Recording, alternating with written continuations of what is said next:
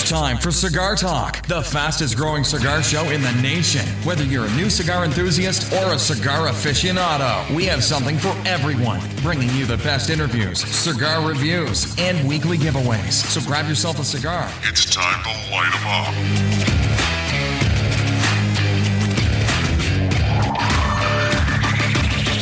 Welcome back, Cigar Talk. I'm your host, Rob Jones. We have co-host Bryant Falconer in the studio. How you doing today, Bryant? Hey, man, I'm doing good. How's your week been, man? Hey, man, it was a long week. You know what? It's been a long week on my side, too. Work was, like, super busy, but it was also good. Yeah. It's like, even though people are locked up at home and you feel confiscated, you know, just things aren't normal. Yeah. Even though it was busy at work, it was kind of refreshing that I was so busy. I can understand that, because working from home, it was different mindsets about stuff.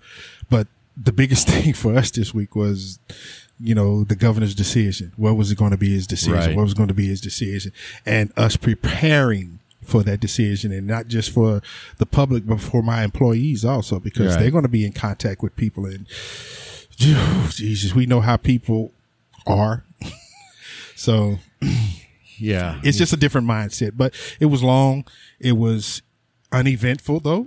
So with what the governor's doing, are you guys opening back up? Not yet. Nope. So it's still closed. Yeah. My offices, all the 16 offices throughout the state, are still closed, because we have to prepare for the public to come in.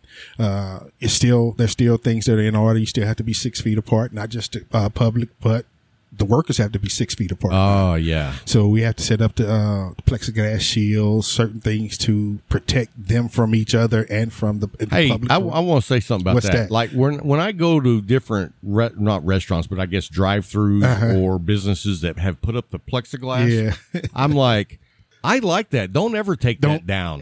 That's a great idea. You see, I come from a place where we have glass up for everything. You can't go to you can't go to a gas station without bulletproof between you. Let me tell you something.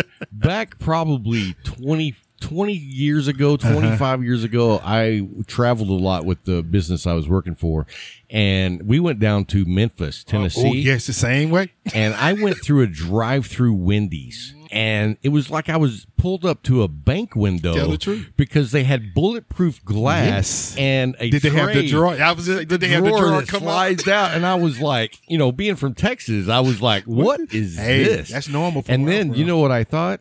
What? I must be in a bad part of town. But you know what? It was like that everywhere. Yeah, because you have to prepare for it. You know, coming from East St. Louis, you know, you go into any convenience store, everything is glass. You work with a drawer or the spinning window. Oh, I've never seen the spinning window. Bro, it spins. You put your money in there. They spin it back. Got the lazy Susan. Yeah, they spin back and they take the money, put your stuff in there, and spin it back to you. That's just normal for me. So when I got to Texas and everything was open, I was like, okay, where am I? You know why everything's open? Why is that? Because whoever's working behind the counter, they have a pistol. Yeah, everybody has. It's like, you may rob me, but you're probably going to get shot on the way out. You won't make it out of here. But yeah, it's just, you know, preparation. You know, that's the beauty of being proactive, because you already have contingencies in place for these things. Well, you know, you think about this though. I told you I was in Memphis at least 25 years ago, not 2020. They had it back then. We had it back then. I've never known going somewhere without it being bulletproof everywhere.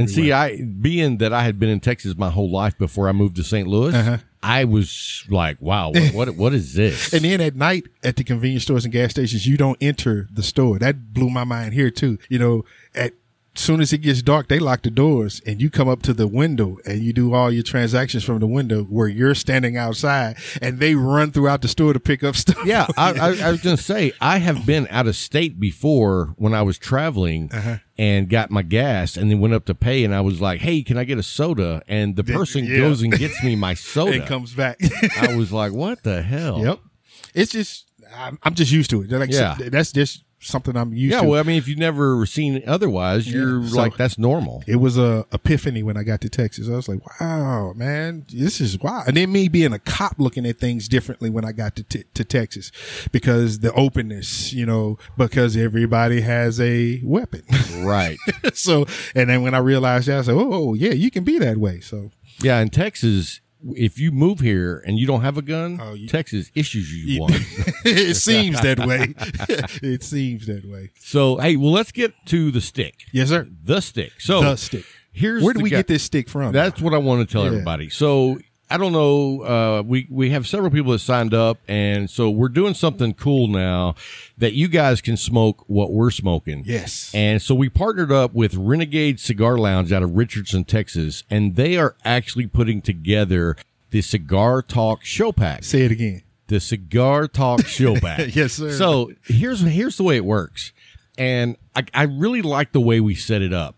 Because I've done a cigar subscription. You've done one before. And, you know, my favorite thing about it is I didn't know what was coming. And I love the surprise. So here's the thing. We got Brandon Hayes from the Renegade Cigar Lounge. He owns it. He's also a tobacconist. He also has blended cigars. Yes. Dude knows his tobacco. And here's the thing. Me and you, aren't selecting the cigars. Nope. We're letting him select the cigars. And let me tell you, if any of the other packs are like this pack, I'm excited. Most definitely. Because when I opened it up, the first thing I saw was the Aladino. Yes, sir. And I am a huge fan of the Aladino line. And the thing about it is, I've only smoked 2 Aladinos before. And I loved them, but it's hard for me to find them. Yeah, I understand. So when I opened that pack up and I saw the Aladino, I was like, dude knows my heart. Dude knows my heart. When I got here and the first one you said we were going to smoke was the Aladino. Yeah, and I went back and forth on that because I was like, do I want to smoke the one I'm most excited about now or do I want to save it to the end of the month? Okay. And, of course, you know me. I can't wait for nothing. I'm like, I'm smoking the Aladino. We're smoking the Aladino today. Tell them what you're thinking about it. Man, this is the first time I've smoked an Aladino, and I am amazed. This thing, I mean, just so everybody knows, this is the Maduro Robusto. Yes. And, dude, look at the ash on that. Bruh, you told me to tap this ash, and it was actually the first third was the ash. And I tapped it, and it just sat there and looked at me like, what? Because that construction. It just looked at me like, dude, what? When I did the cold draw, I was like, it has the perfect amount of tension. Yes. Where you're not sucking through a straw. Mm-mm. Nor you're not sucking through a garden hose. Yeah. And I was just like, holy crap, man. I had forgotten how much I loved the Aladino. So I'm excited that we're doing this. And so if you guys are interested in smoking what we're smoking, you can go by the website, click on the link that says Show Pack, go over there and order your subscription. It's $34.95 a month. And that includes shipping. That includes shipping. Yes. So you're getting 4 badass cigars. And if you look at what we got, I mean, we got a My Father's, we got a Caldwell, we got a Warped, but the Aladino was the one that really caught my eye. And everybody knows I'm a big fan of Caldwell as well. Well, I mean, I'm a fan of Warped and My Father's too. So Brandon knocked it out of the park. Just want to say thank you for that. Yes. And if you guys want to go by and see what Renegade has, they actually do have a website for their shop. It's a brick and mortar. You can go by there. They carry a lot of unique sticks that you can't find at other places. And that's one of the reasons we partnered up with them, because he loves coming out with like sticks that are hard to find. Yeah, it gives you that adventure. Yeah, exactly. Gives you that adventure. And I can't wait. And we haven't discussed it yet, but he has blended his own Rock and Roll Hall of Fame line. Okay. You know, it's got the Kurt Cobain cigar. It's got the, I want to say, Janis Joplin maybe. And then there's another one that I love. And it's called the Hendrix. Mm.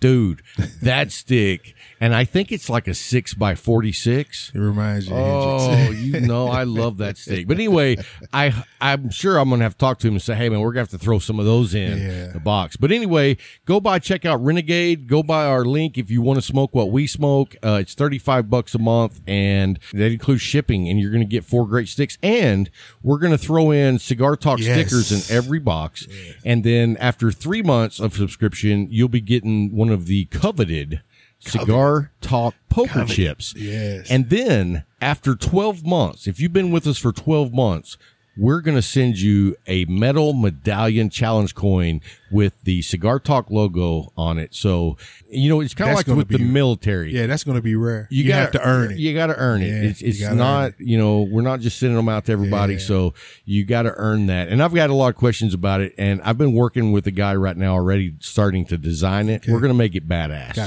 Got you. So anyway, that to be said, let's talk about this Aladino for a minute. It's the Maduro Robusto. Dude, the construction, spot on. I toasted it, and you look like, yeah, dude, the aroma from that toasting, man. I was like, bruh, yeah, what is this? And I'm like 5 feet away, and I'm like, dude, that smells good. What is this? And then my first draw from it, I was like, oh my God, that cedar hit me immediately. Right. And then I couldn't tell. I was like, man, is this chocolate or cocoa? And then you could tell it's cocoa, right? And I was like, oh man. And through that first third, it was the chocolate and the cocoa and the cedar fighting each other, but it was perfect.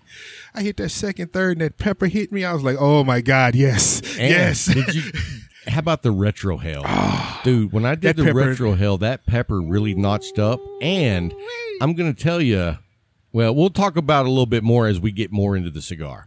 Anyway, hey, let's jump over to McAuliffe right quick. We're so thankful to have those guys as our sponsors. I mean, I've said this before. I think they are positioning themselves as one of the go-to cigar manufacturers in the nation, because it's not, I mean, they make a great product, and I think that's where you got to start with all cigar companies. You got to have a great product, because there's a lot of companies out there putting out crap. Yep.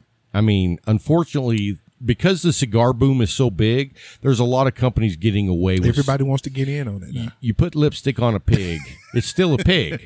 You know what I'm saying?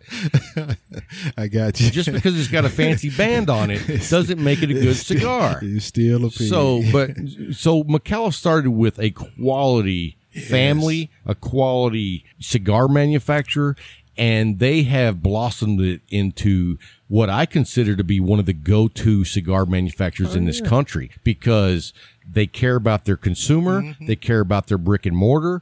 They take care of their ambassadors like nobody's business. I mean, I see other companies that do ambassador programs. But and you know what it is? It doesn't matter. All it is, hey, tell people about our stick and take pictures and blah, blah, blah. These guys engage. These guys have built a community, and it's not like any other community I've seen. I mean, I'm on Facebook. I'm a member of lots of cigar groups. Me too. And I got to tell you, the ambassador group on Facebook is probably the most used. Yeah, because it's not just by us, the consumers. They're in there. Yeah, they're there. And you have the president. Yes. You have Sam. You have Amanda. You have Andy. You have their reps. Yeah. I mean, they are in there building relationships and getting to know the ambassadors. It's not just, hey, you know, every ambassador gets a coin. Every ambassador has their own number. Yeah. And we all know you're lower than mine. So I get that. But here's the thing. You know, with the job I'm in, you know, when I went to work for the company I work for, you know what my dad said? Well, he worked for the same company. He said, "You're nothing but a number, son." Well, with McAuliffe, you're not just a number. No, you're have part a number, of the family. But you're part of the family. Yeah, yeah. Your number is your own identity, but you're part of the family now. And those guys, I mean, I just can't say enough. I mean, I hate to just sound like I'm raving over something, but you know what? They deserve it, because they're doing stuff that nobody else is doing. It's a company that took a business model and it encompassed every aspect of their vision. Let me ask you this, Let me ask you this. What other cigar company is doing what McAuliffe is doing? I haven't seen one yet. I haven't seen any, but let me take it one step further. What companies are doing what they're doing? Any company, I mean, they're not just taking the cigar industry to a next level. They're taking business to the next level. That business model. It's impressive, because you've got a great line of cigars that's $4 to $42. Yeah. And every stick in that is a quality stick, and they have a cigar for every profile. So, I mean, I can't even imagine. And we did a HERF last night, and Tim over at Smoking Dad's Cigars, or what was it? Dad's Smoking Cigars. Sorry about that, Tim. Anyway, Dad's Smoking Cigars, he said he hadn't had the McAuliffe line yet. He's out in California. Oh, okay.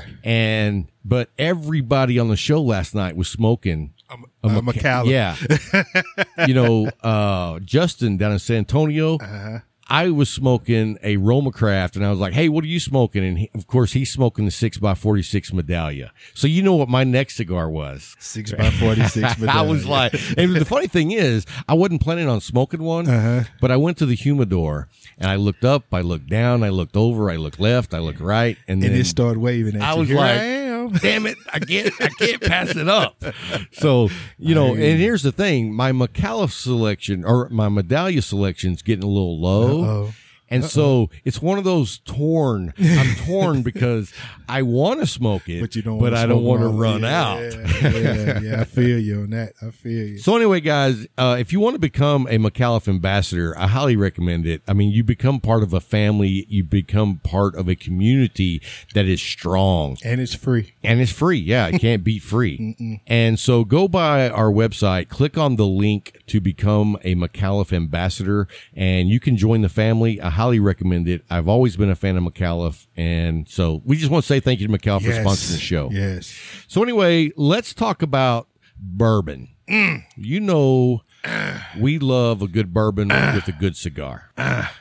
This is hitting me and my friend Eric down there in Tallahassee, Mr. Sipsuiti. Yeah. So where has Eric been? He hasn't been on a HERF in a little bit.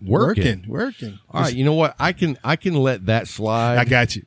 You know what I mean? Yes, sir. So I'm gonna name my top 5 bourbons. Go ahead. And then you name your top 5. Go ahead.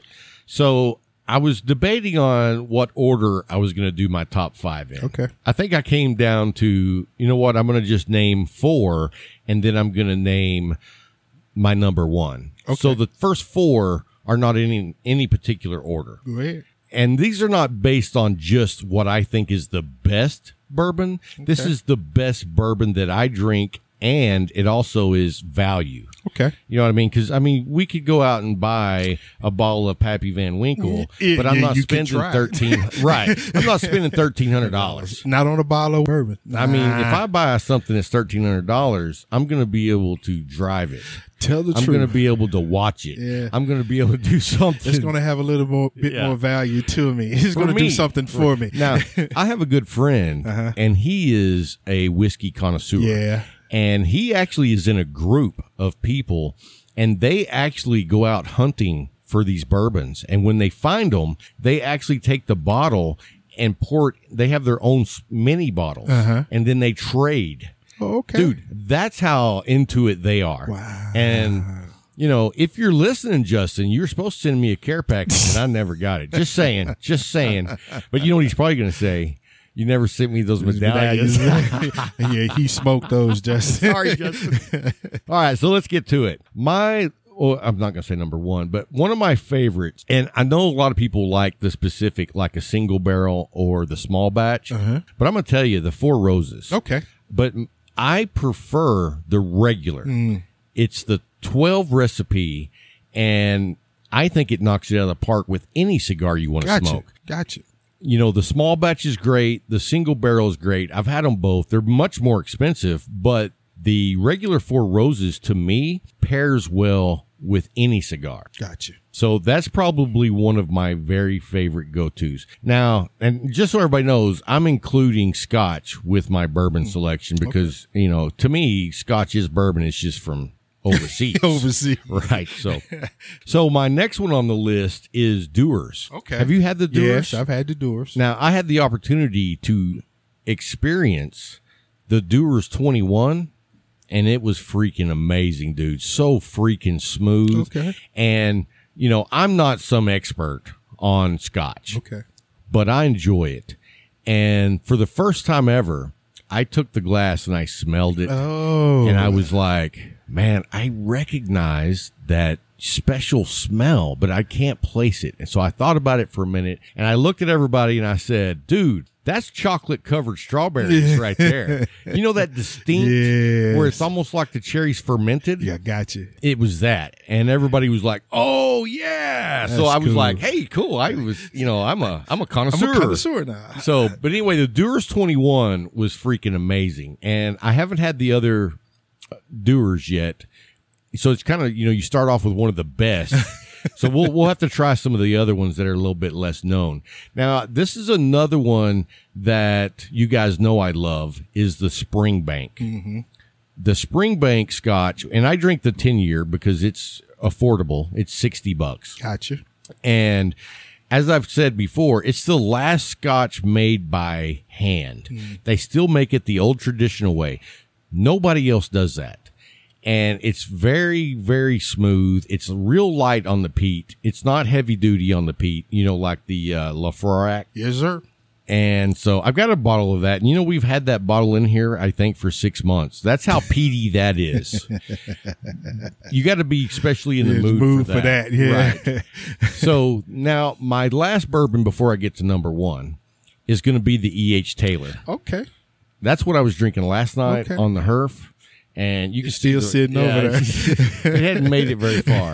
But anyway, I love that. That to me, that was one of the probably the second or third bourbon that I had that I just was like, wow, that's good. Because I really haven't been like a expert bourbon drinker. Yeah. You know what I mean? You just you like. Right. Yeah. But I just got into bourbon probably 2 years ago. Okay. So I don't have a lot of experience, but I do know what I like. You tell the truth. And so the E.H. Taylor was probably my third bourbon that I really liked. And really, if I go back, the first bourbon that really kind of got it going for me was Buffalo Trace. Mm. Can never mess up with a good bottle of Buffalo Trace. Never. But my number one bourbon, and I think it's a great deal, is the George Dickel 13-year-old Bottle and Bond. Okay. Dude, 13-year-old bourbon, and it's Bottle and Bond. It's 50% alcohol. It's 100 proof. And check this out. It's $40. Yeah, nothing wrong with that price point. 13-year-old bourbon for $40. Yeah. Can't beat it. Nope. So and it's good. That's my five. Let's hear yours. Okay. Now, we're going to start off with I'm going by number five. It's going to be Eagle Rare. Eagle Rare cannot go wrong with Eagle Rare. At all. With you. Works with everything. And I love it. It's kind of hard to find, though. Yeah, it is. But when you find it, you appreciate it, and you just don't, like, get on a Herf and drink about 5 or 6 glasses of it. You spread it out. And the sticks, because you know I love a Sumatra. You savor. Yeah. And a Sumatra works perfect with that for me. It really does. And I love those two together. Well, you know, I'll tell you this. You love that Sumatra stick, and I'm a fan of it as well, the McAuliffe Sumatra. Mm-hmm. And I think that stick actually goes with a lot of bourbons very well. Oh, yeah. Go ahead. It pairs perfectly. Number four would be Elijah Craig. Okay. You know what? I've never had the Elijah Craig. Mm. I've had the Elijah Craig rye, and I didn't care for it. I can believe that. But, you know, I'm not really a rye guy. Yeah. A lot of the rye for me is a little too sweet. It's too sweet, and I'm with you on that. I just can't take that sweetness. Now, I haven't had much experience with rye, so maybe there's some ryes that aren't too sweet. There's a rum. If you're listening and you know a rye that's not sweet, then turn us on to that. Let us know. But there's a sweet rum that I love. It's Bamboo. Oh, yeah. You've talked about that. It's not overpowering sweet. It has a nice little sweet taste to it, but it is so perfect. But we're not on rum. So let me get to number three. Go for it. Buffalo Trace. As you spoke about it. Can't go wrong with that. Can't go wrong with it. Pairs with everything. It's like $27. The highest I've seen is $30. And I have no problem with that. My number two would be Woodford Reserve. Oh, yeah. You love Woodford. My go-to. I just finished the bottle and I'm mad because it's Sunday. I can't get to. Hey, well, you can take that Evan Williams Bottle and Bond home with you. Gotcha. Ah, perfect. Thank you, sir. I appreciate it. It'll tide you over. Yeah, make it until tomorrow so I can get to the liquor store. I just love it, man. It pairs perfectly, especially with the Sumatra, but with my Baca. Oh, yeah. The Roma Craft Vodka. Yeah, yeah. Those two together, I was like, oh, man, this is a match made in heaven, now, bro. Remind me, is the Baca Cameroon? Cameroon, and I smoke it in the Pygmy, which is the smaller one. Yeah. So it's not overpowering. It's a great medium to medium plus, and with that woodsy taste and that spice that hits with that. Man, you're sounding like a aficionado. I'm trying to get there. I'm learning, and the word you gave me perfectly. I'm learning to savor things. Yeah. You know, to appreciate it. You know, because you're not 19. Nah, man. You're not drinking Mad Dog 2020. Bruh. I'm trying to learn, and I'm listening to E on certain things, and he hooked me onto this one. My number one is Blanton's. You know, I've never had Blanton's. I tried it. How was it? Bruh, I am not going to say it's the greatest in the world, but to me, leave me alone. Really? It's my number one. I've never had it, man. So you know what? I'm going to put that on my list. All right, bruh. But that's my five and my go-to with the Sumatra. And like I said, that Bach Woodford Reserve. Woodford Reserve. That's perfect, man. I like Woodford. I think it's great. Yeah. I like everything on your list. I've never had the Blanton, so I'll put that up on my list. Try it.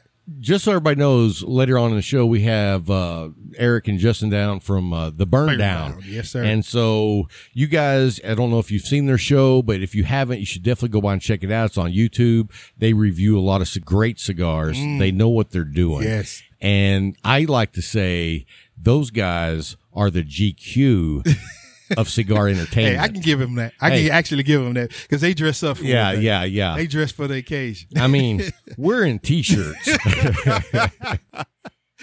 You're wearing a hat, and I look like I need to be wearing a hat. See, my thing is I have to dress for work, and that's what most people see me in. So when they see me dressed down like this, they look like, hey, were you at the shop that time that Ed came in after mowing his lawn? Looked like a homeless man? And if you guys don't know, but Ed usually comes by the cigar shop wearing a sports coat. He looks like, you know. Yes, he looks to the position that he's in, a professor. He's a professor. He looks that position. He looks cool. But that day. But when he come in there wearing sweats and his workout shirt, it was all, I was like. And those shoes. Yeah, and those shoes. Yeah. And they were very green. Yeah. Oh, man, that's funny. I forgot about that vision. It's back in my head. Yeah. Well, you know, Ed came over yesterday and hung out and smoked.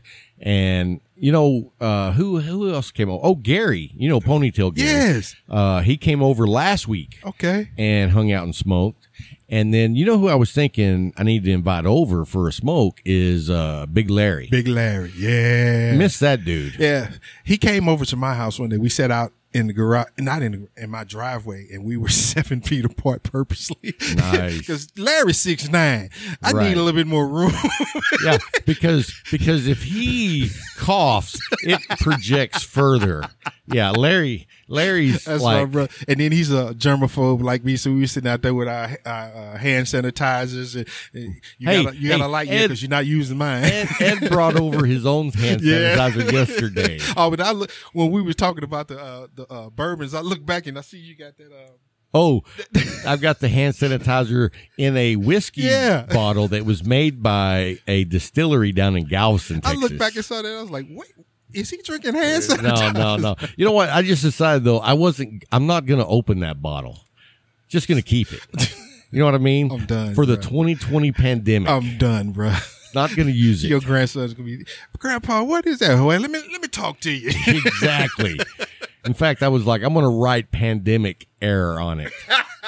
So anyway, guys, we got the guys from The Burndown coming up next. Burndown. Don't go anywhere. We'll be right back after the break.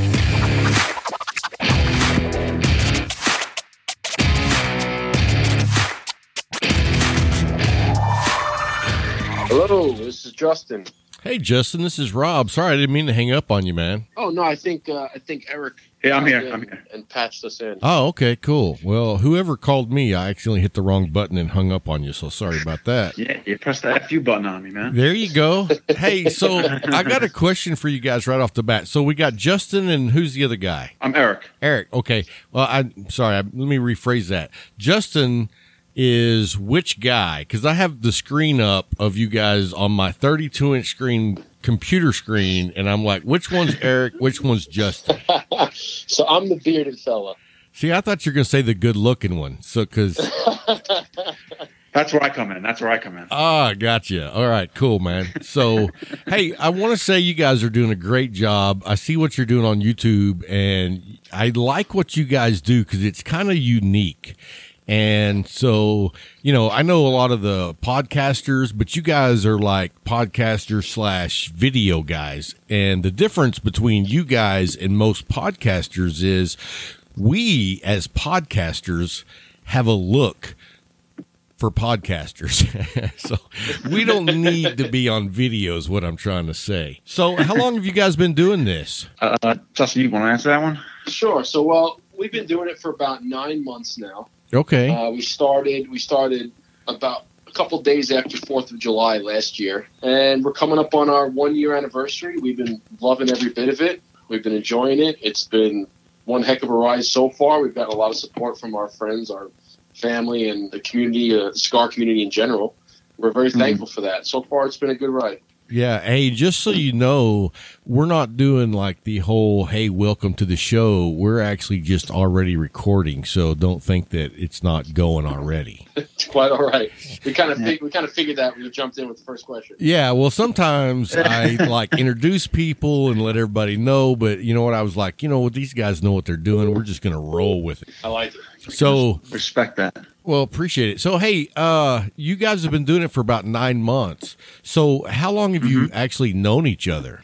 Well, we've known each other for how long? Just like five, six, something like that. But yeah, about 6 years, 6, 7 years. Yeah. Okay, cool. So we met through my father, actually. My dad is an electrical engineer, and he recruits engineers up at Rochester Institution of Technology, upstate New York. And that's where Justin went, and he went for electrical engineering, and my dad hired him. And my dad is a big cigar guy as well, and he likes a lot of get-togethers. So he would have company parties, company get-togethers, and Justin was always there at my house or wherever we were. And we were always smoking cigars, and we're almost the same age, about a couple of months in difference. So we just hit it off. So Justin's an engineer? Yes. I am, yes. I started as an electrical engineer and kind of... as everybody would say, transition over to the dark side as I entered the sales role. Oh. But I did start as an electrical engineer, yes. I got you. Well, at least you got your basics under your belt. You know what you're talking about when you go out and talk to people about sales, and I'm sure they appreciate that. Yeah. Exactly. So, Eric, what do you do? I'm in sales as well, and right now I'm in fire alarm systems. Oh, okay. So I'm in cool. I'm in New York City, so all new buildings that are going up, every building in general, they need a fire alarm system. So it's all about project design and building code and fire alarm code. So now, see, for some reason, I thought you guys were from like Florida. Wait until we talk, and when I saw the area code come up on the phone, I was like, "Huh, they must have moved from New York to Florida." So I don't know where I got that. Maybe it was all the pictures of you and Cleo from Nova Cigars. Maybe that's why I thought you're from Florida. Possibly. She was one of our first people we interviewed. So yeah, great show. I love Cleo. She does a great job. And so what do you guys like? Have y'all always done the video also, or did you start out with a podcast? How did you guys evolve into where you are now? Well, go ahead, Jess. Well, we started with a couple of other different ideas before the podcast. We had tried to do a cigar subscription service, actually, and then we realized that that's kind of a saturated market. There's, you know, we were going into it, there's a couple other things that needed to be completed before you got into that, as far as insurance, liability, you know, different sorts of licenses. So we kind of left that. We tried doing a cigar magazine for, you know, just in general, like kind of how we wanted to branch out to the community and go to cigar lounges. We were thinking maybe we could do that with a magazine, and then we realized, well, magazines are a thing of the past. The new thing is podcasts. So that's when Eric came to me. I mean, and Eric can tell you he's always a podcaster. He's listened to them for, you know, a long time now. And he came to me with the idea, and then we kind of ran with it. Nice. Yeah, Justin, prior to us doing a podcast, he had a fitness channel on YouTube, and that's what got my idea going with the video portion of the podcast, because I didn't know much about editing videos and stuff like that. So I knew I can come to Justin and he can teach me. And like Justin said, you know, I was following, my brother got me into podcasts with, like, you know, Joe Rogan and his other business podcasts and comedian podcasts that I follow, and I watch them on YouTube, and some of them are hours long. And Justin's like, I don't know if I would watch a YouTube clip for like over an hour. And I'm like, well, me and my brothers, we watch hours of podcasts on YouTube. So there's definitely people that do that. Yeah. So whether you're listening or watching, and that's just where I came up with the idea. And then that's just now what we're doing, video and audio. Well, it's going really good for you guys. And I mean, I like what you do. I like the look of your set. It's different from what everybody else is doing online. It's just kind of like you're hanging out together and talking about cigars. And I mean, that's what it boils down to. And you guys do a good job of that, making it relaxing and enjoyable. You add some humor here and there. So, I mean, let me ask you this. Do y'all do like a script or not a script, but a storyboard? So you kind of have topics to talk about, or do y'all just wing it? Kind of. Yeah, we try to plan, you know, we're like, all right, we gotta focus on a topic and do some research about it, yada, yada, yada. And then when it comes to shove to the episode, we kind of just like, let's just wing it and kind of see how it goes. Yeah. So, yeah. I mean, I like to tell stories a lot. So I kind of veer us off the path and bring us on these crazy tangents. And sometimes it works out for a great episode. And then other times, yeah. Eric's going to have to reel me back in a little bit to stay on topic. But. Yeah. But we try to have some kind of agenda, at least to have some kind of structure. We don't totally just go off the rails and kind of just get out of control. We have some kind of structure, and we just fill in the gaps as we can. Yeah, here at Cigar Talk, we have a storyboard, and we use it probably about 80% of the time. And before the show, we'll outline of all the key topics that we want to talk about. And then, because a lot of times if we don't do that, after the show's over, we'll be like, damn, I forgot to talk about this, or I forgot to talk about that. Yeah. So we try to do that, but every once in a while we're just like, let's just do whatever we do. Exactly. And we've come to realize that some of our episodes, you know, we literally call them just shooting the breeze, where we don't really have any intention of any agenda, and we kind of just talk amongst ourselves, and those ended up being some of our better episodes. Yeah, it's just kind of like hanging out at the lounge. Exactly. So you guys are in New York, man. Besides Florida, New York is like the second cigar capital of the United States. So, I mean, you have like tons of cigar lounges to choose from. What's some of the lounges that y'all go to regularly up in New York? Well, there's one that's across the street from my office that used to be an old deli. And they had great sandwiches, great coffee, and they shut it down one day, and I'm like, God dang, that sucks. And then all of a sudden, they opened up a lounge called Matador's Cigar Lounge. And you're like, hell yeah. Yeah, it's a blessing. It's a blessing and a curse, because I can be there every day, but I can be there every day. So. Yeah, and do they still have good coffee? They do, actually. They used to have coffee, but somebody came in, health inspector came in and said, you need a license, blah, blah, blah, blah, blah. And it actually took the coffee away from them. But now they have the people that work there will go to one of the local coffee shops and just buy a bunch of coffee and bring it in for the people that come to the lounge, which is very good. Nice. I was afraid you were going to say they run over to Starbucks, and I was like, well, that's got to suck. No. But other than that, I mean, there's a bunch in Manhattan, and I'm sure Eric's going to tell you all the ones that we love to go to.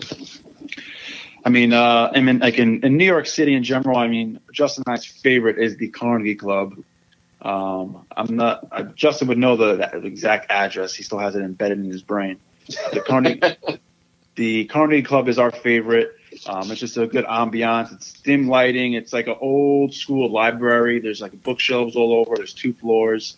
They just have classical and jazz music usually playing, and every Friday or Saturday, they call it Sinatra night. So they have Sinatra band impersonators come and play the songs. And it sounds just like old Blue Eyes himself. Nice. So that would probably be one of our favorites. Another one is Club Macanudo. It's a lot where some celebrities go, like Eli Manning has a locker there. It's actually where we met Leo from Nova Cigars there. I was going to say, who's that? Who's Eli Manning? Yeah. He's history now. Hey, I'm a Cowboy fan, so, I can't really say nothing because at least he won a Super Bowl or two.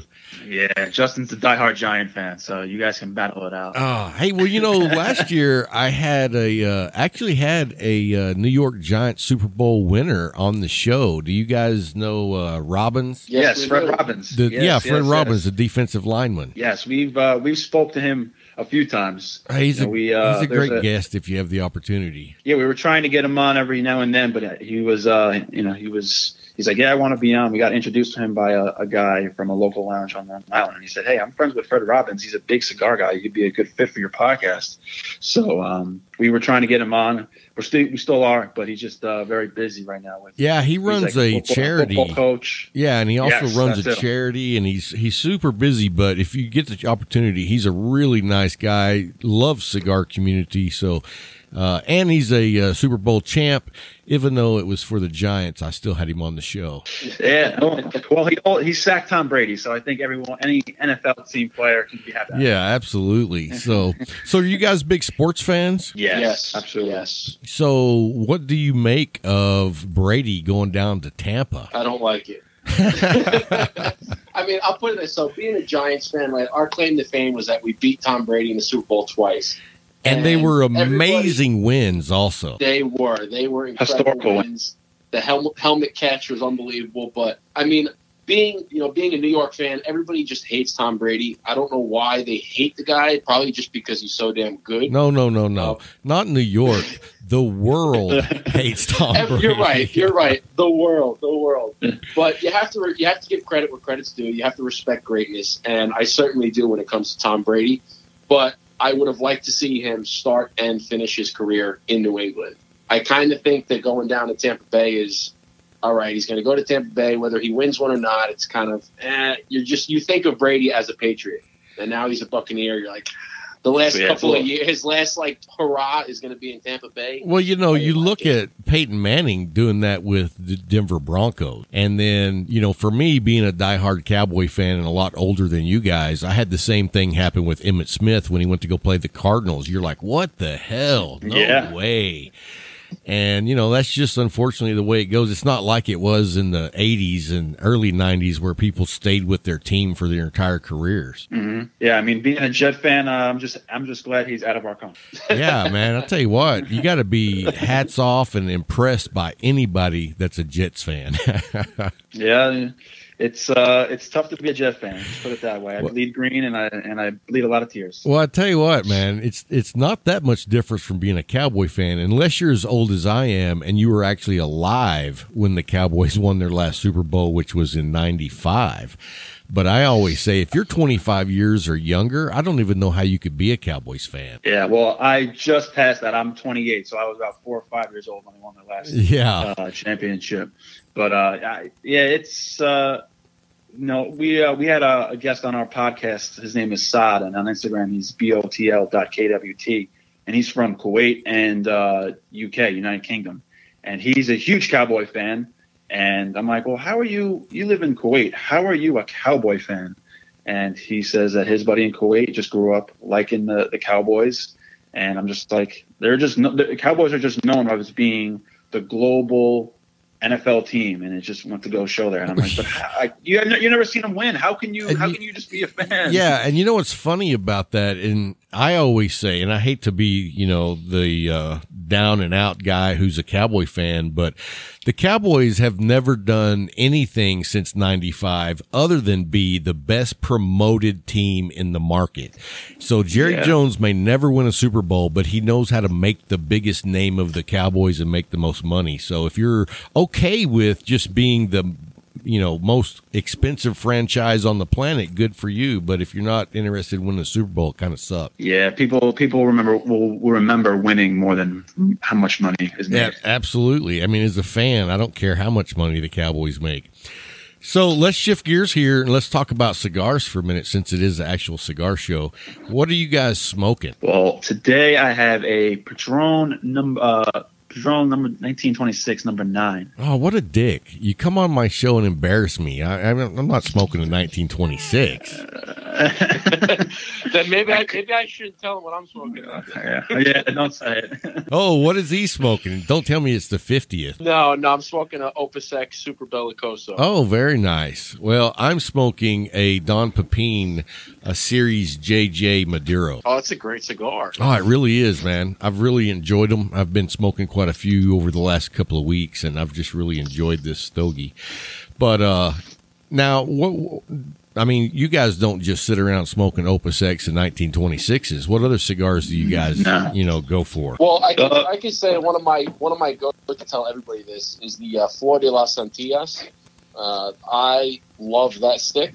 I believe it's by My Father. I love it about that stick. It's a great go-to stick if you're not looking to spend a whole lot of money. I think you can get it for about maybe $10 around there in a cigar shop, and it's just got great flavors, smooth all the way through. It's a good everyday stick. Other ones that I would say are, I love Blind Man's Bluff by Caldwell. I love Libre Privada by Drew Estate.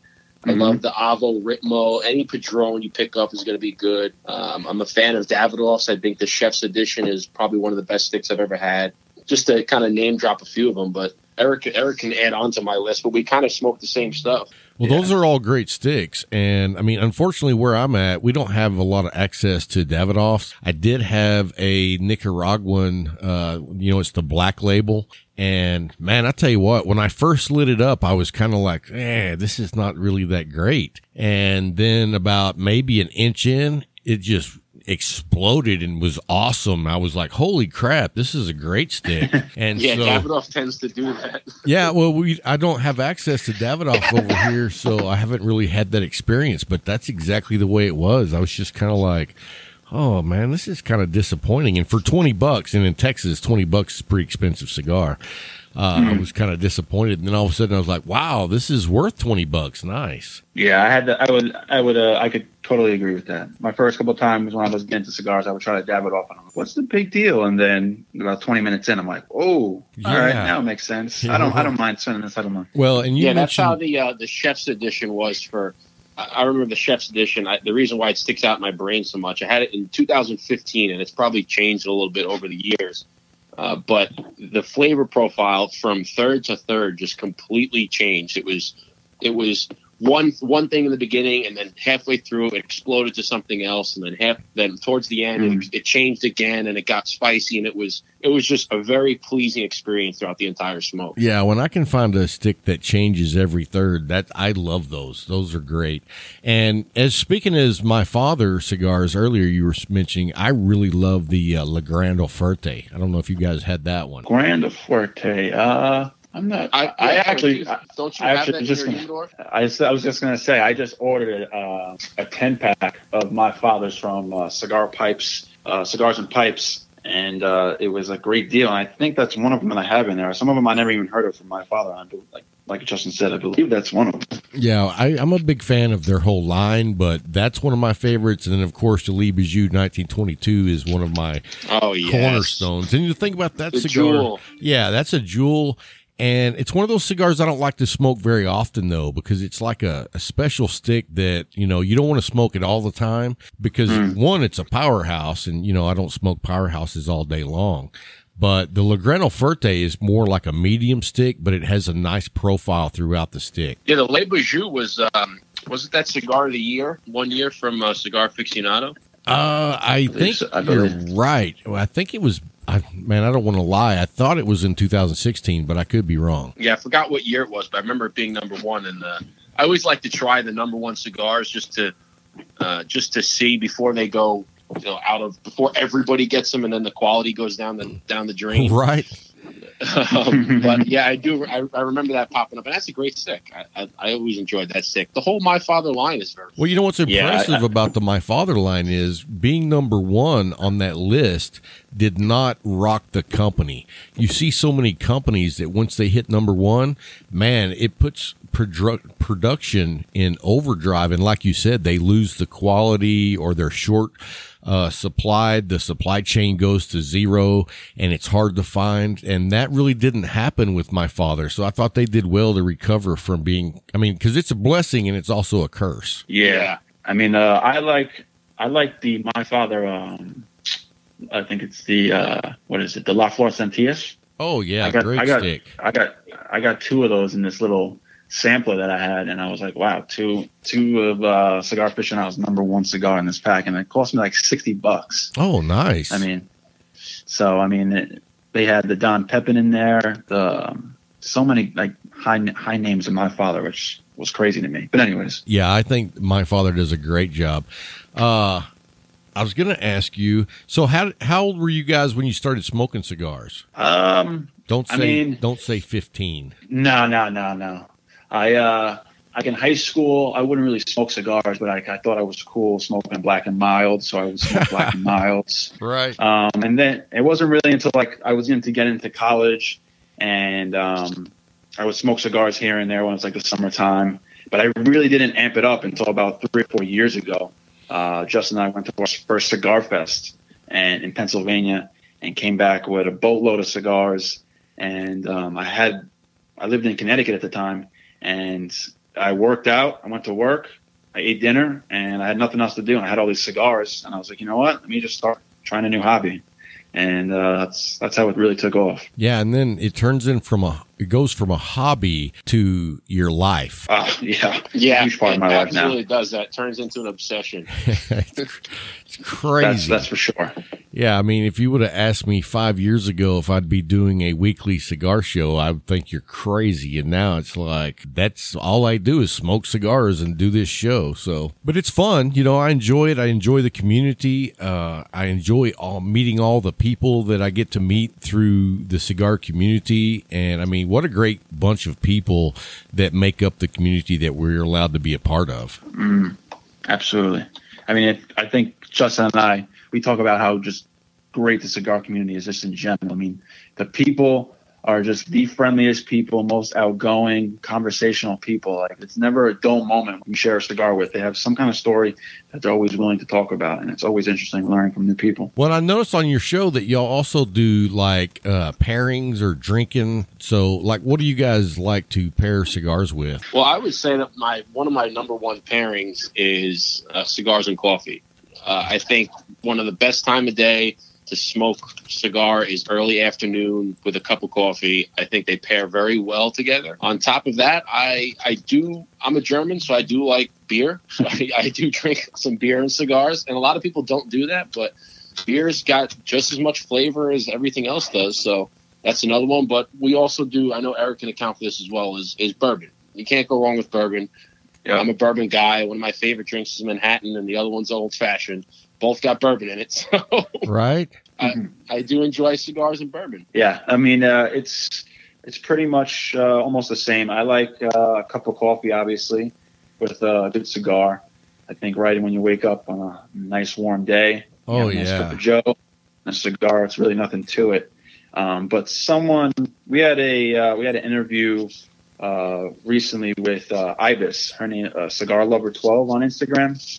And she is big into tea and cigars. So that's something I'm looking forward to trying, because I never heard of anyone pairing cigars with tea. Now, is that like cold tea or hot tea?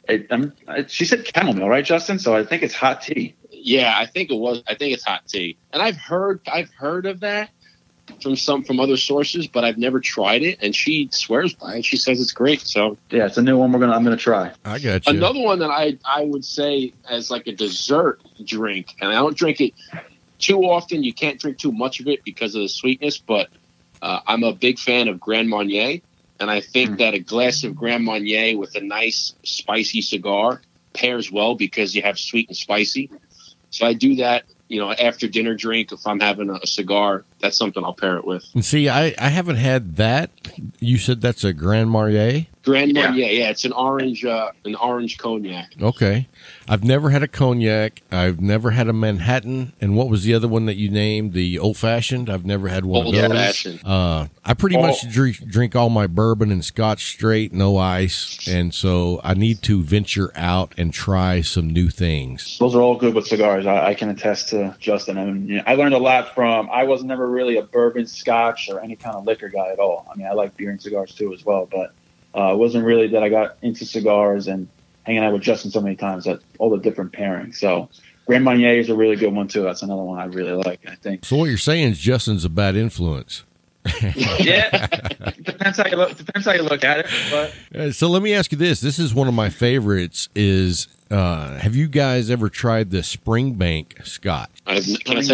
No. Okay, that's my go-to Scotch. It's relatively inexpensive. A 10-year, here in Texas anyway, is about $60. And what I love about their story is they are the last Scotch that's still made by hand. There's no computers, no machines. It's all done the old way. And it's the last Scotch that's made that way. And it really, it's very light, peaty, doesn't have much peat to it. And it's just so smooth. And for $60, man, it's super priced for a 10-year-old Scotch down here in Texas anyway. Mm.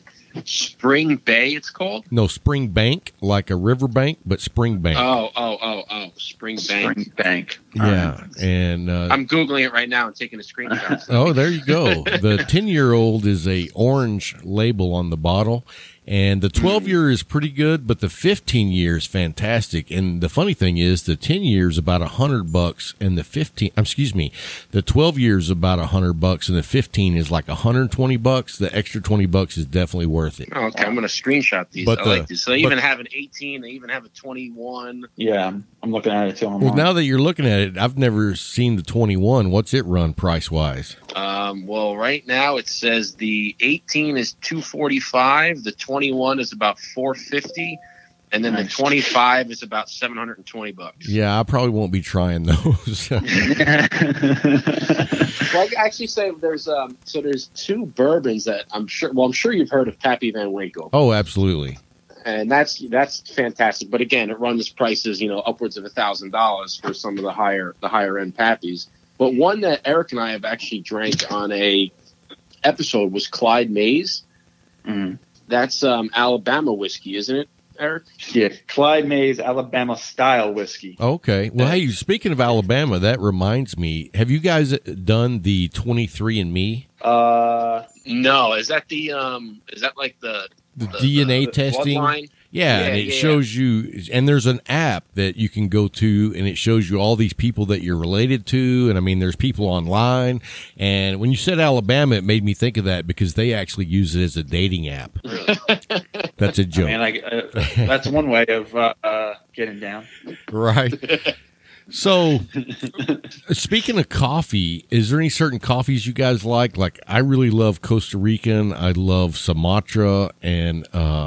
what's the other one? Cambodia. Well, I mean, we drink a lot of Colombian here in my household. Okay, but I don't know too much about coffee as I would say I know about cigars and bourbon. Yeah, but Colombian is definitely one we like, and I appreciate a dark roast. I like my coffee strong.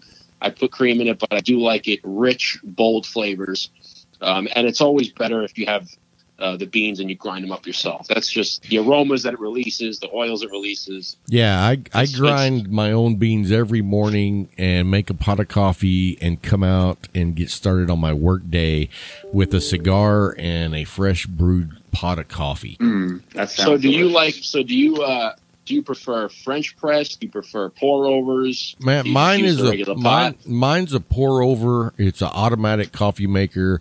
I grind it with a burr grinder, and then I have this special coffee maker that like showers the coffee grounds for, and it like sits for 3 minutes, and then it starts pouring coffee or water over the coffee, and so it works really well. And I don't know if you guys know Dad's Smoking Cigars over there on the West Coast? No, I can't say I do. Yeah, okay, they do a YouTube channel as well. You should definitely check them out. They do a great show. But anyway, Tim is not a cigar snob. He's a coffee snob, and he actually does the French press. Do you guys do that? We've, I think, did it once on the episode. For me, I just feel like I'm just not doing it enough, but it just seems like a lot of steps. I just want to get my coffee. And have it in a cup. Like a lot of work.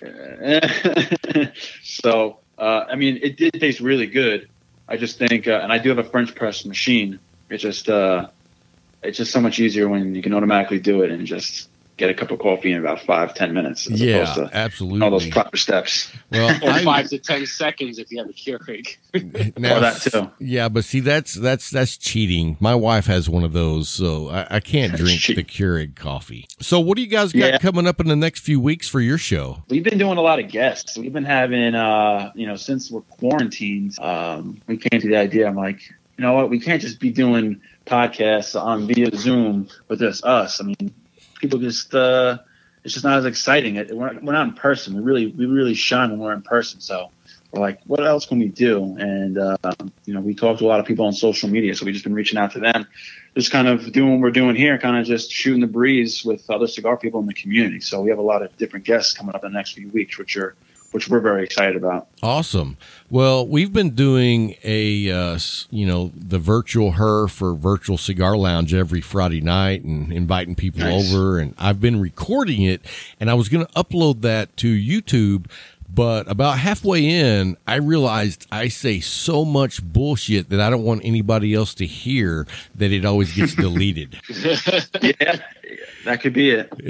We also thought about that too, but I don't know how many people you had in your Zoom conference or whatever video conference platform you were using, but it was just a lot of different voices and a lot of people talking over each other. And I'm like, I don't know if people really actually understand what any of us are talking about. It's kind of just one person's here, one person here, just talking all over the place. Yeah, the first time we did one, I think there was probably 16, and it was too many.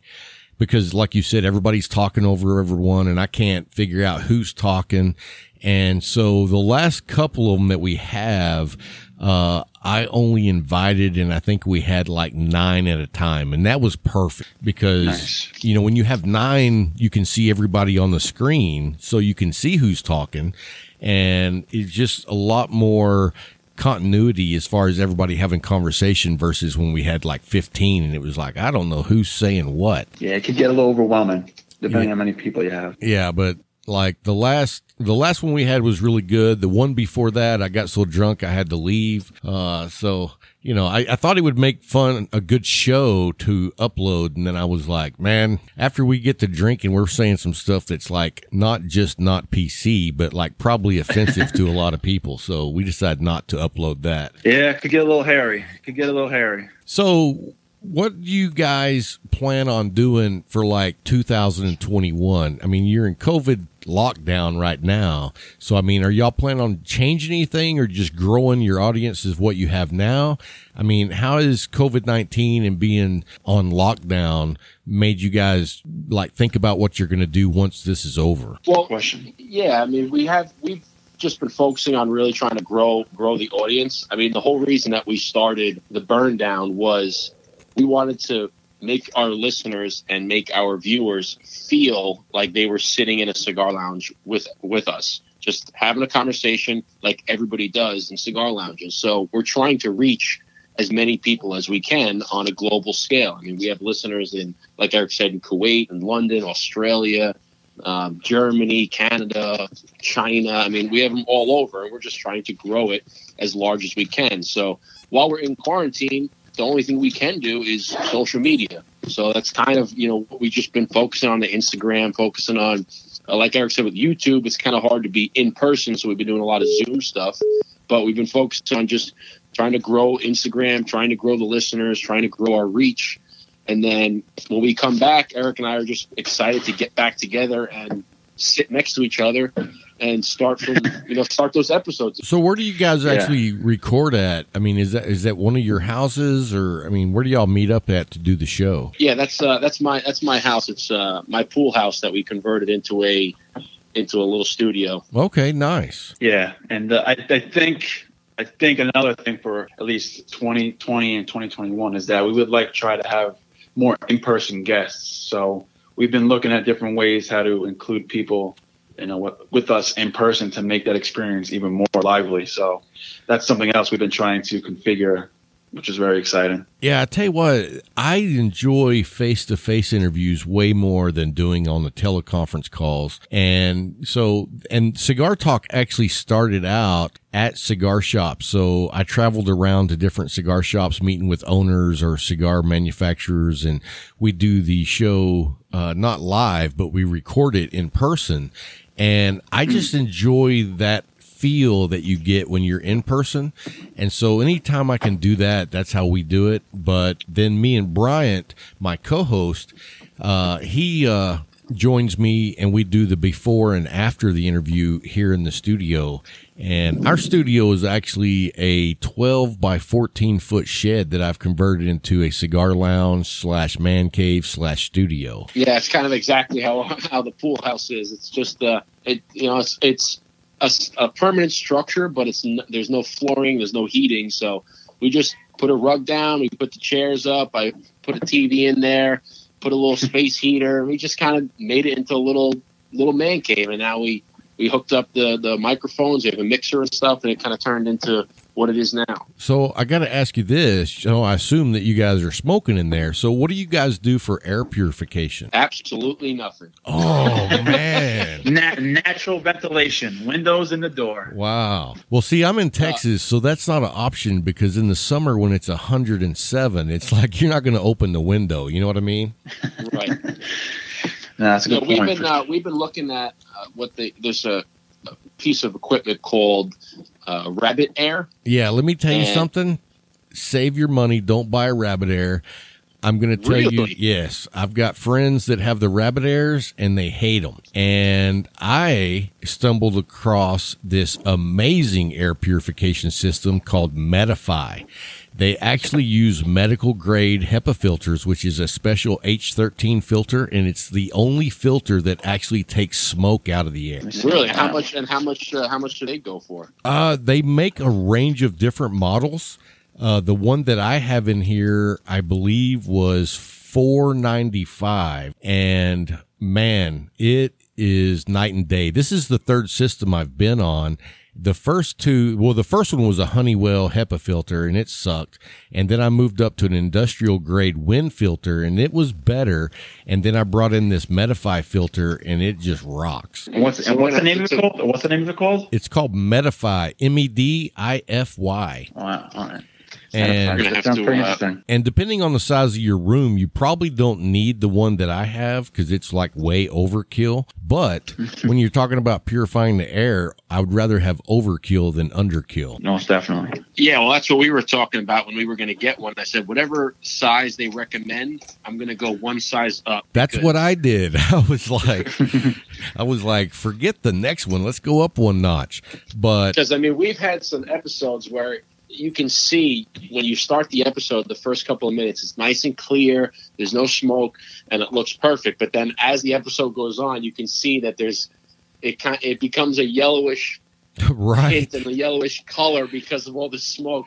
It's like you have a white background and the white background doesn't stay. Yeah. Right. It looks like you're filming in sepia tones. Yes, exactly.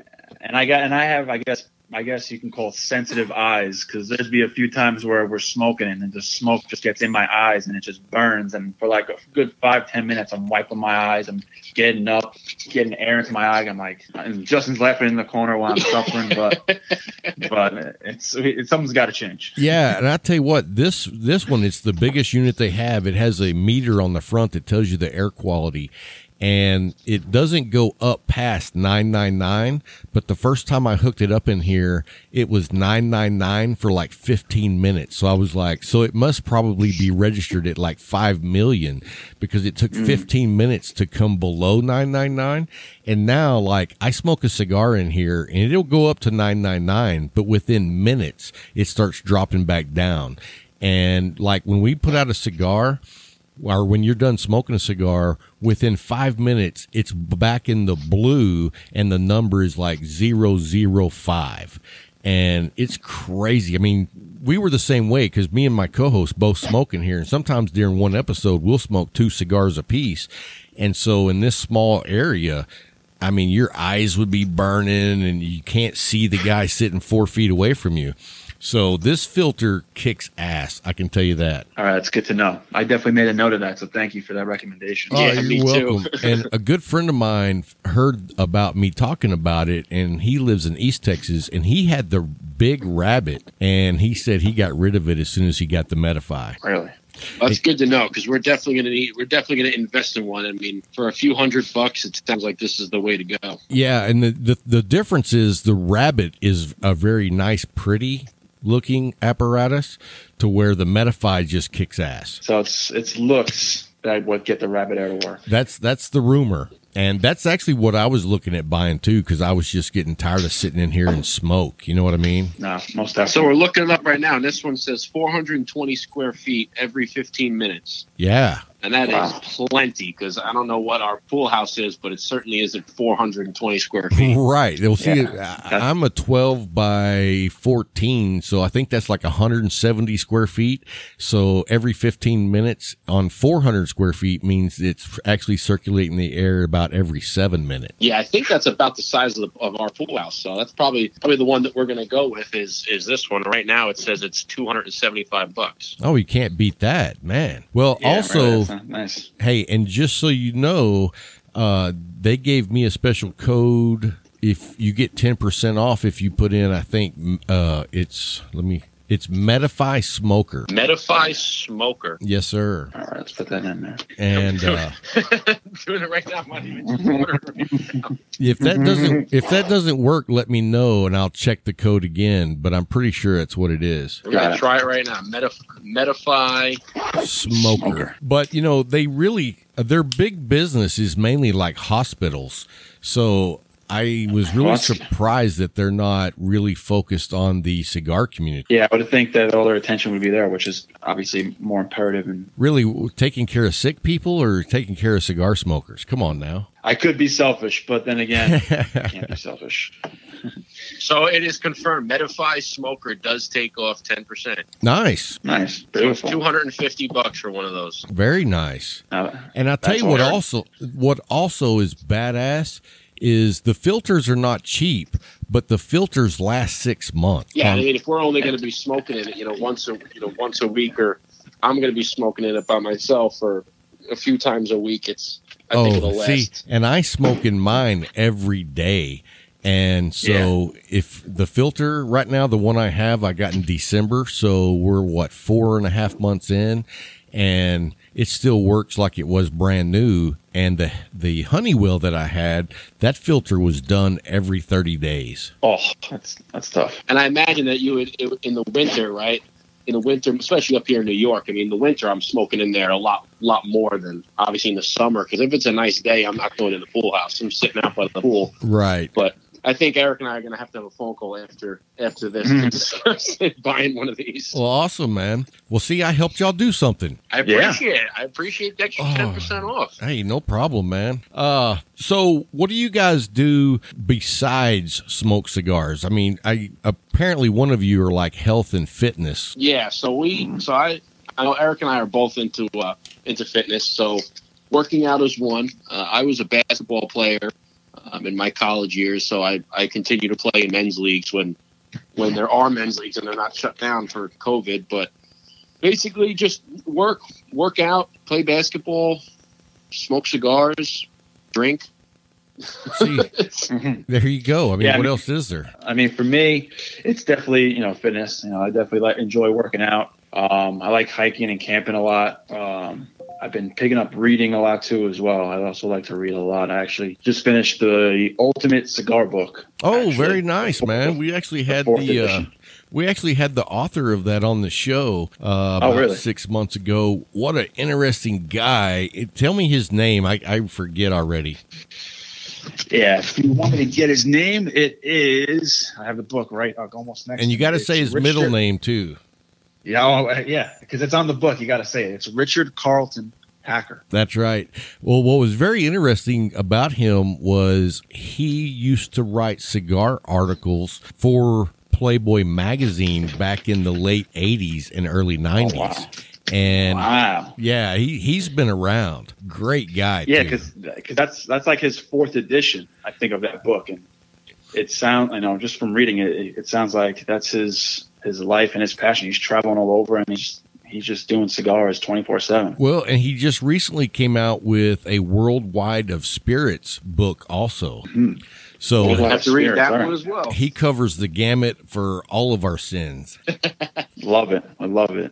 Booze, cigars, Sorry, go ahead. No, I was going to say there's really only like three types of books that I usually read. It's either some kind of cigar book, or there's some kind of, you know, it's either cigar books or business or entrepreneurial or motivational type books. And then it's like a guilty pleasure of mine, but like mafia books. Oh, yeah, absolutely. Well, hey, man, I got a cigar book here that someone sent me. I'm on some list that whenever there's a new cigar book up coming out, this production company always sends me a copy. And it's called Around the World in 80 Cigars, The Travels of an Epic Travels of a Cigar Smoker by Nick Hammond. If you like cigar books, man, I could send this to you. It's brand new. I've never opened it, but I'm not going to read it. And if you'd like to read it, I'll send it to you, man. I appreciate that. I would love that. Yeah, if you'll send me your mailing address after the show, I'll get this in the mail to you Monday. Oh, thank you. I appreciate that. That's very kind of you. I would love to read that. Yeah, I'm going to look it up right now. All right, cool. It's Around the World in 80 Cigars. But I'll look it up and add it to... Once Eric reads it, then I'll read it. Yeah, we'll pass it off. There you go. We'll pass. That's awesome. Yeah, I mean that's definitely another thing that, you know, a lot of, we've been certainly doing in quarantine is reading. Because yeah, I mean I try to read a little bit every single day. Sometimes you go a week and you haven't read and you're like, oh crap, I got to read something. But certainly in quarantine, there's no excuse not to. Yeah, unfortunately for me, all my reading is on technical stuff, like stuff that most people find very boring, like audio, video, any kind of multimedia. I'm always trying to up my game as far as my knowledge on that. And I've been doing that since I was a teenager. Before I got into podcasting and my regular job, I was a photographer, and I started doing that when I was about 15. So that's just always been my love. And then if I do read like books and stuff, I'm a big history guy. I love wartime books. Oh, yeah. I mean, history. I wasn't a big history nut growing up, but I can certainly see why history can be interesting read. So absolutely, I think that's another good topic for books to read as history for sure. Yeah, history, man. Especially in so many books, there's like stuff that you're like, no way that could have happened, and it actually happened. So it's pretty amazing. Yeah, and there's a to kind of talk about the history. There's a show on I think it's on Amazon Prime that I started watching. Was The Men Who Built America? Oh, great! Yeah, great series. Yeah, and that's just.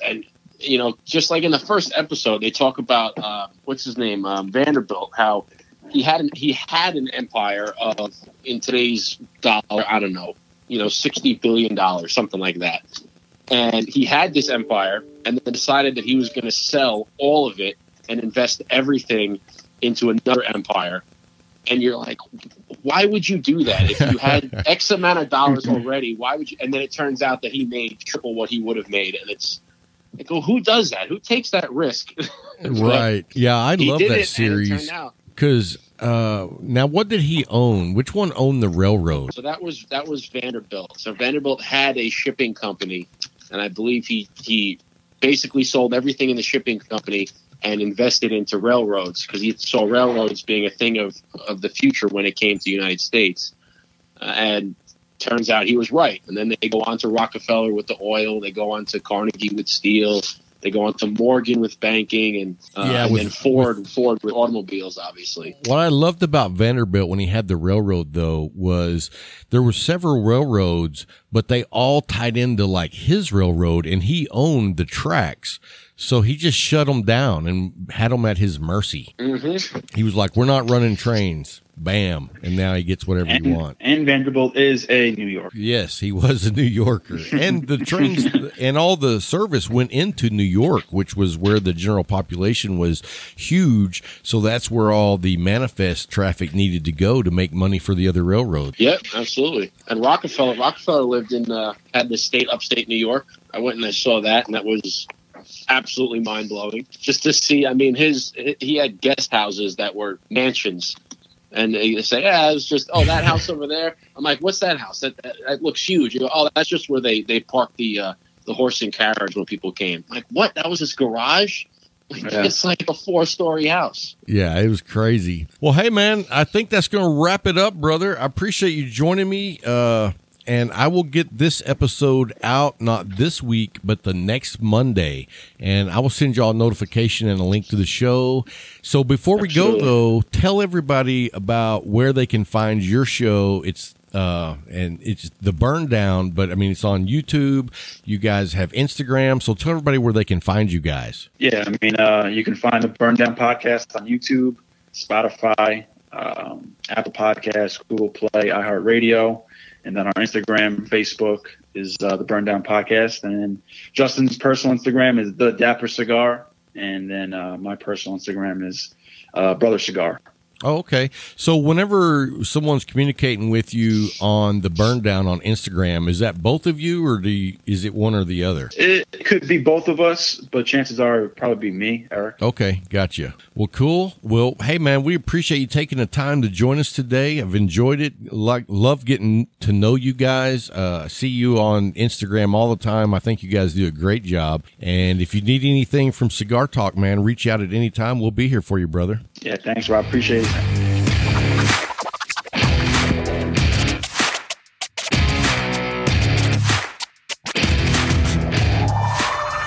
Hey guys, hope you enjoyed that interview with the Burndown guys. Let's just call them GQ. Easy money. Anyway, guys, we want to talk just a minute about a little bit of NFL. Yeah. We're big fans. You know, we don't try to make this a sports show because we're not experts, but we're fans. And so we were talking on the break, and Bryant brought up the fact that the Cowboys got another gift with Andy Dalton. Yeah. Now, I'm surprised Andy Dalton is not trying to play as a starter somewhere. And maybe he is, because I think he can still play. Yep. I think that he is better than probably 80% of other backups. I have to say this. He wasn't the issue in Cincinnati. And what do you think the issue was there? I mean, they always have a lot of issues. It's the ownership. Yeah. You have Andy Dalton is a star quality he has, and it showed in big games because he would come up in big games. He wouldn't diminish. He would come up. But when you don't have the particulars or the parts around you to allow you when you're standing up to keep it going, and that's what I see about it. He had a great running back in Giovanni Bernard. Oh, yeah. He had a great running back. And he had a wide receiver. Yeah, one. Right. But he had a badass receiver. But then when you double team him and then slide a linebacker into the short area over there, and then you take away, he disappears. Right. Where's your second and your third option? The reason why, and I hate New England with everything in me, but the reason why New England was able to do the things that they were doing, it wasn't just Tom Brady. No, he would go get a great receiver when he went and got Randy Moss. Okay, yeah, he's number one. But they had a second and a third option plus a tight end. Oh, they always had good second and third options. I mean, if you look at like Amendola, yeah, great second guy. And then Wes Welker, great second guy. And then you had a tight end. Right. And then you had a running back that wasn't a shifty running back. You just wanted, when we need that 1 or 2 yards, get that 1 or 2 yards. Right. That's how you sustain drives. You come in at the end of the game and you need this one drive to win. That's how you able to drive down the field and do that. That's the look at what Kansas City did to us last year. We up 10 points in the second half, right, with a powerful defense. But what happened? They took Debo away from us. They let Emmanuel Sanders get those 2 and 3 yard passes, but they were tackling him. So they were taking us off the field, and our defense was tired. It was tired. Now, it's the second half, and every time you turn around, it's three and out, interception. I don't care what. You could have had the Bears defense from 85. Right. They're going to get tired. Right. You got to give them a break. And what did Mahomes have? He had a number one, number two, number three, number four. And then if you stuck all them, you got to worry about him running. Right. That's the same thing with Seattle. You take all his options away. Now you got to worry about Russell running. Right. You got to have those options, especially in today's NFL. You got to have those options. And, you know, and that's something that Dak can do. You take away those other options, he can still run. Right. He can still run. We went into the draft. The 49ers did. They filled the spots that we had opened up. We got rid of a defensive tackle. We got one in there. We let Sanders go. We got another receiver. Okay, good. We filled in other spots afterwards.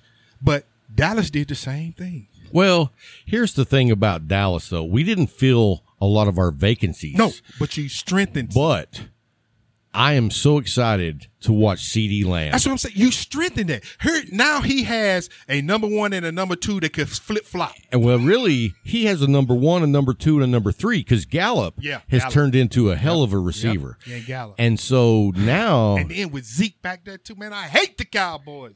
The only thing is we're not as strong at tight end. Yeah. With Witten leaving...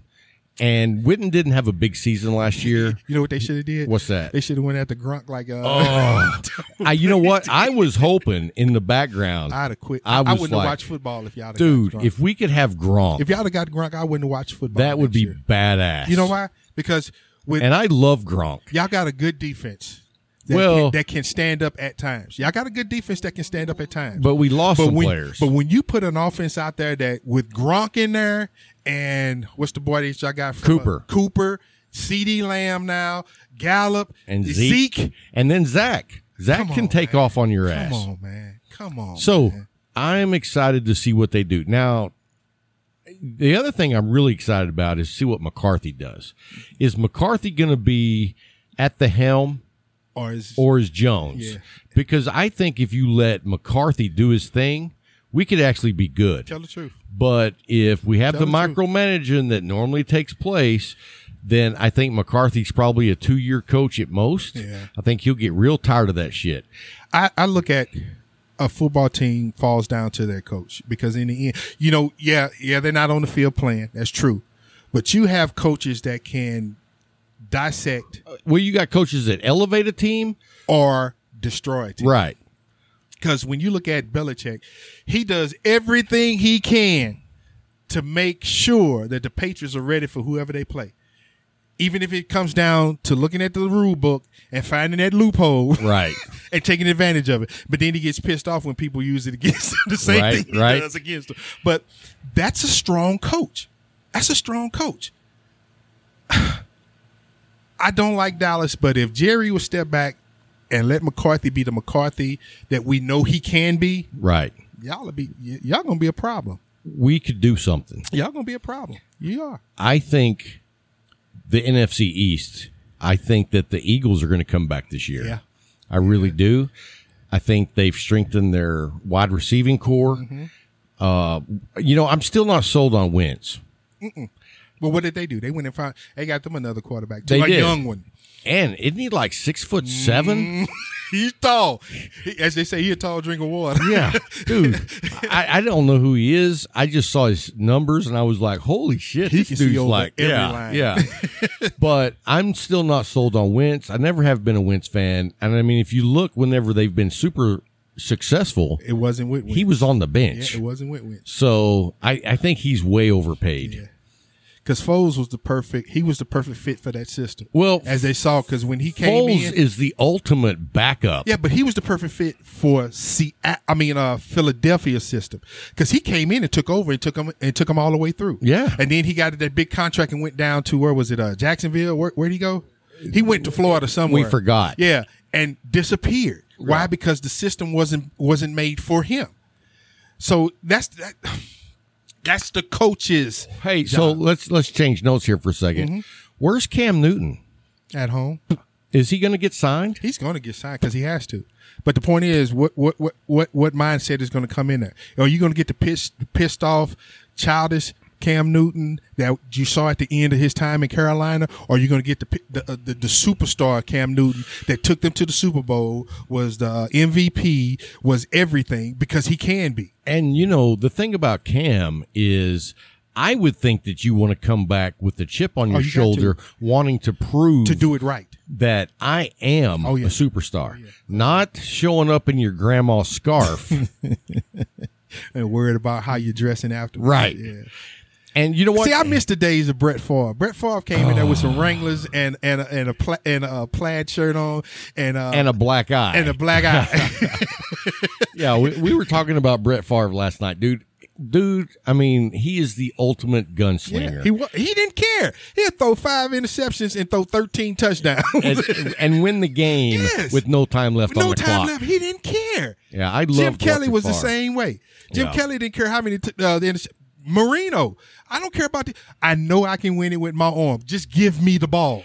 Yeah, that was an error right there. Yeah. Awesome teams. But anyway, that's enough about football. What are we giving away now, man? Oh, you know what? We're going to give away one of the coveted. Uh-oh. I say coveted. Coveted. Cigar Talk poker chips. 3.0, baby. We're always getting hit up for poker chips. So you know what I thought? We're going to give one away this week. Good. And so give me just a second. Let me get on our randomization tool and see who the winner is this week. We haven't even looked yet. You need that Jeopardy music right now. All right, subscribers, tell them how to be a contestant for the giveaway. All you gotta do is register. Go on the website, and it's easy to register. Put your email address in there, give us your name, and you register forever. You don't have to come back every week. You just register once. You're in there for every drawing going forward. Go to the website. Look for the tab, register. We don't call you. We don't keep sending you these blanketed emails, man. How many times in the last, 6, 7, 8 months have you contacted anybody? I sent one out last week, and that was the first one in, I think, 6 or 7 months. So look at that. We're not here to badger you about anything. We're here to, to know who's a part of this, the Cigar Talk audience. We want to know who you are, and we want to bless you. We want to bless you with information when we get it, and also with these giveaways. And like I said, once you register from there on. You don't have to come back. And it's free. It's just as easy as going on and hitting the tab, putting your information in there, and it's done. Boom, done. And that's all you got to do. That's it. So here's the winner of this week's poker chip. Come on. And so to claim your prize, here's the way it works. Mm-hmm. If we call your name, you have to send us an email with, in the subject line, Cigar Talk Winner. And then down in the body, put your name and your mailing address, and I'll get it mailed out on the following Monday. So this week's winner is Glenn Woods. Glenn Woods. Yes. 2 N's or 1 N? That is 2 N's. Look at you. Yeah. Hey, so if just to make sure there's not another Glenn Woods, because we don't know who was all in this list. Yeah. You have to have an email address that contains the numbers 423. Okay. If that's you, you won. Congratulations to Glenn Woods. Congratulations. So let's talk about what we got coming up next week. Yes, sir. We do have the one and only Cigar Coop. Yes, sir. Coop's coming on the show. Coop. Great guy. Coop. And let me tell you something about Coop. That dude is on one of the longest streaks of providing cigar news of anybody I know. Yeah. I mean, he's been doing it for like 10 years straight. Never misses a day.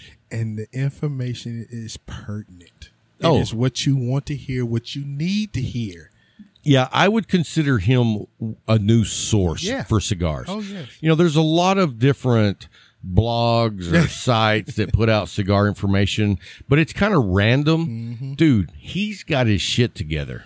And that's what you want. I mean, when you go to his website, it's pristine. Mm-hmm. It's nice. It's impressive. Let you know he knows what he's talking about. Absolutely. So anyway, we got Coop coming on next week. You're not going to want to miss that. Reach out and let us know what bourbons you drink and like with your cigars in case we missed one. I'd love to look for something new. Yeah, that's what I'm saying. Give us something else to try. Yeah. So anyway, guys, that's going to be it for this week. Hope you enjoyed the show. Until next time. Keep smoking.